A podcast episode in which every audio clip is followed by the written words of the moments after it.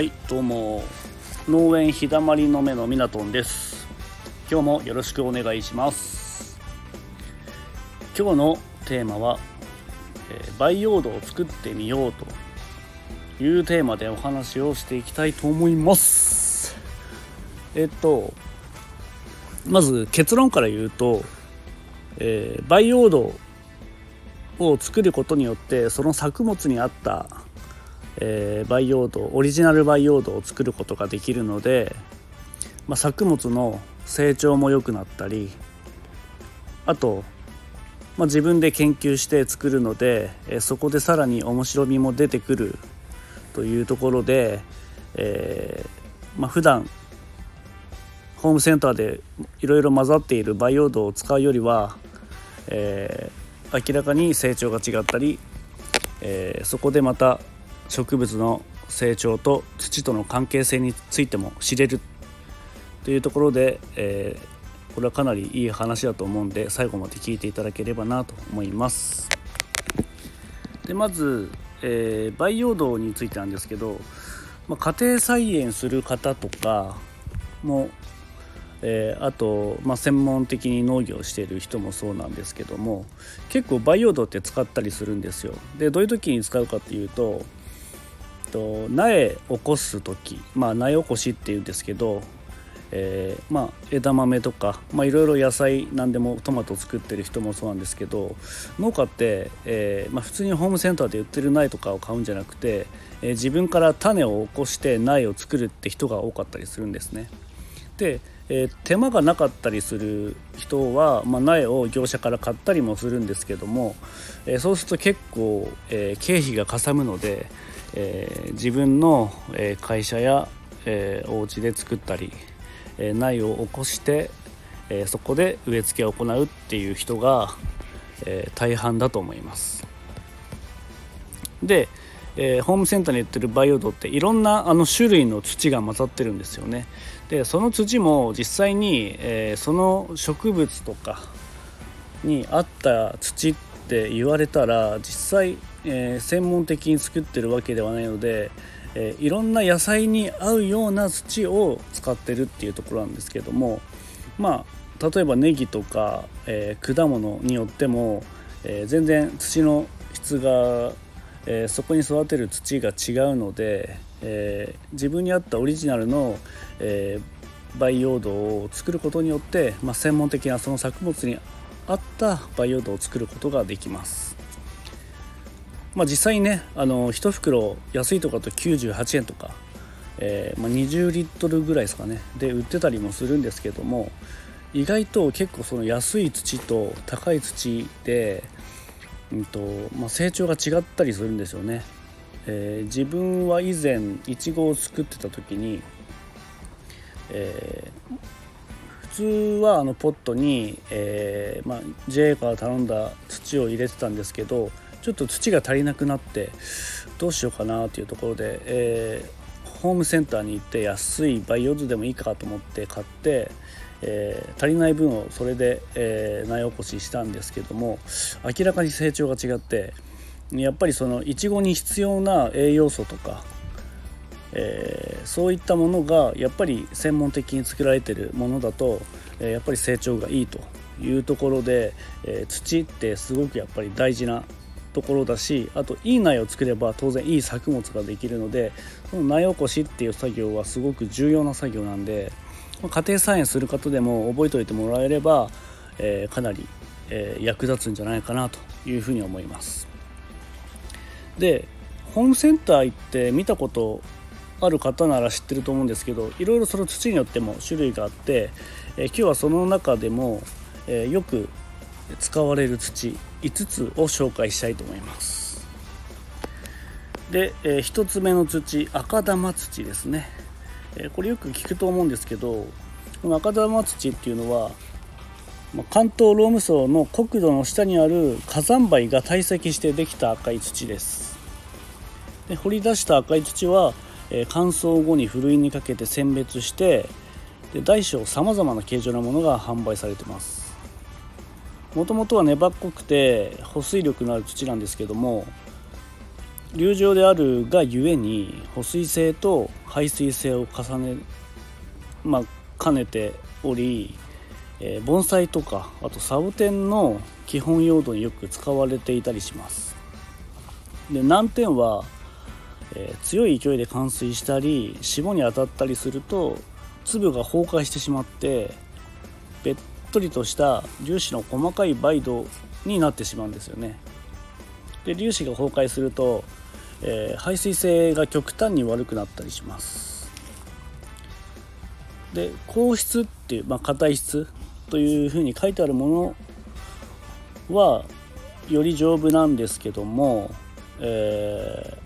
農業の疫病で使う場合はあまり気にすることはないというところですね。で、同じ用土に長期間植え込む盆栽とか多年草とは違って短期間なので、霜に当たることはまずないでしょうというふうに考えられます。で、特徴と、農業での使い方っていうところで、セルトレーで育てた果菜類の苗をポットに植え替える、鉢上げする際に市販の培養土の通水性を高めるために赤玉土を1、2割ほどブレンドしたりするのもいいと思います。そうすると市販の培養土だけよりもずっと粘りが良くなって、ゴロッとした、隙間に根っこがよく絡みつくので、根の張り方もいいというところですね。はい、2つ目、鹿沼土。この性質は、赤玉土とよく似てるんですけど、それよりも白っぽい流状の土です。で、その名の通り、原産地は栃木県で火山の噴出物が固まって風化してできたものです。で、赤玉土同様大小さまざまなサイズがあって、より細かいものもホームセンターで購入できたりします。で、これは弱酸性で赤玉土よりも崩れにくくて排水性がよくなって、長く保たれるというところですね。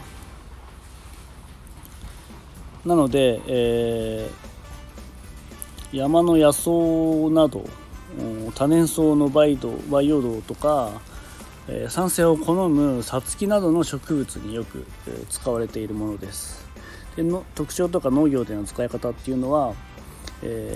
濡れてると黄色っぽいんですけども、乾くと遠くから見て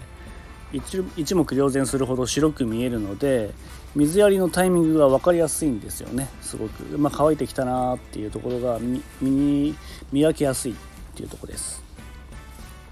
で、その性質を利用して、セルトレーとかで大量に育苗する農家さんが、覆土として、鹿沼土の、小粒を、使っていました。覆土というのは上にかける土ですね。で、床土っていうのが、下にある土ですね。上からかける土を覆土と言います。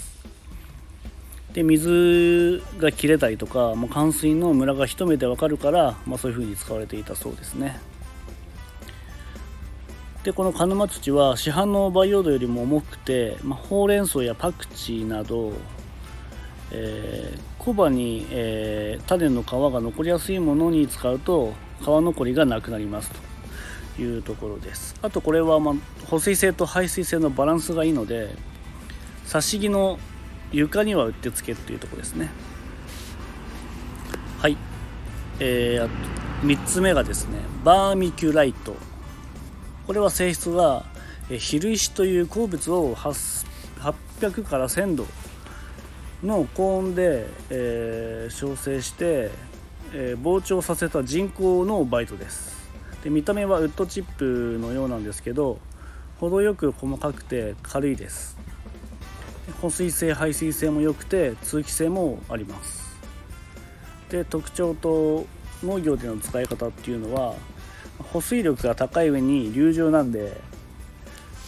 種まき培養土とか育苗培養土によくブレンドされてたりしますね。で、鹿沼土などと同様に挿し木の床の土、にも床土にも使われることがあります。でペチュニアとかバジル、あとトルコキキョウなど結構ね粒子が1ミリとか細かい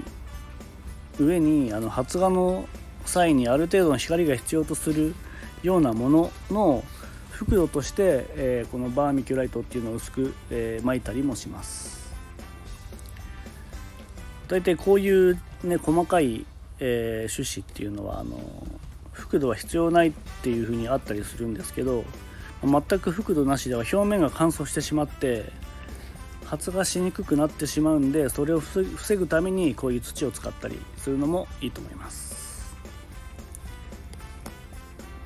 で4つ目ピートモス、ピートモスはですね、ビカクシダやランなどの着生素材としてよく使われる水苔が自生地の湿地で長年かけて、堆積して分解された土です。でこれは保水力がとても高くて軽いですね。で鹿沼土よりも酸性が強いんですけど、pH 調整済み、pH ですねと書いてあるものは中性に調整されていますというところです。これは、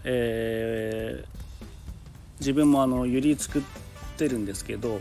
ユリの球根ってこのピートモスにくるまれてくるんですね。これなんでかっていうとユリは乾燥にすごく弱くて、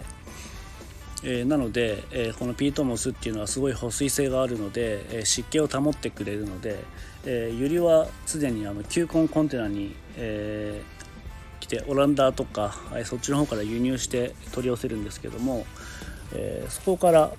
来る間に、絶対乾燥しないようにというところで、こういうピートモスを中に敷き詰めて、球根が、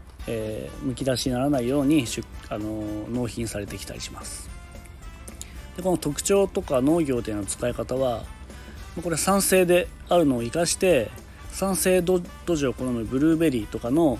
用土にブレンドされてたりします。あと軽くて水持ちがいいので種まき培養土とか育苗培養土にも結構かなりの確率で混ざってたりしますね。でピートモスが混ざった種まき培養土は程よい水分を長期間保ってくれるのでうまく使えば発芽まで水やりもしなくていいんですが、乾燥にはやっぱり注意が必要です。で乾燥したピートモスは水を弾くようになって水が染み込みにくくなっちゃうのである程度やっぱり湿気が必要なので、そこ辺も注意しなきゃいけないところです。でピートモス単体とかそういうのはもちろんのことピートモスが混ざった、培養土は購入してしばらく経って一度乾燥してしまった場合、使う前に水をかけてあげてすごい練ってあげる、しっかり練ってあげると、しっとりとした状態に戻すことが大事ですね。はい、最後5つ目、腐葉土。これは落ち葉とか樹脂などが堆積して朽ちてできた黒い土です。これはね保水性が良くてここまで上げたヨドとは違い肥料成分もあったりします。で特徴と農業の使い方は、保水性が良すぎるので単品でまず使うことはないですが、腐葉土を主体に赤玉土や鹿沼土、あと軽石とかをブレンドしたものが庭木や花壇の土として販売されてたりします。で一方で他のヨドと比べて肥料成分が多く含まれるため、根っこがまだデリケートな小さな苗とか種まき用の土としてはこれは向きません。はい、でこれは5つ、主に、よく見るような土の説明でした。で市販のまず培養土をね観察してみるのも結構面白いかもしれませんね。いろいろホームセンターに行くと専用の培養土があったりするんですけど、それはやっぱり種まき用だったり育苗用だったり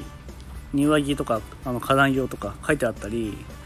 あとブルーベリーや観葉植物とかあとクジャクサボテン用とか結構ニッチなものと含めて結構種類が多かったりするんで、でも分かりやすいようでやっぱどれを選べばいいか結構迷ってしまうんですよね。で農業でよく使うのは種まき用と育苗用ってやつなんですけど、これもやっぱりメーカーによって全然入ってる土とかあと肥料成分も違ったりします。で水はけがいいものだったり水持ちがいいもの、あと冠水時に水がさっと染み込むものとか軽いものとか様々あったりするんですよね。で結局どの培養土もそれぞれのメーカーが用途に合うように紹介したような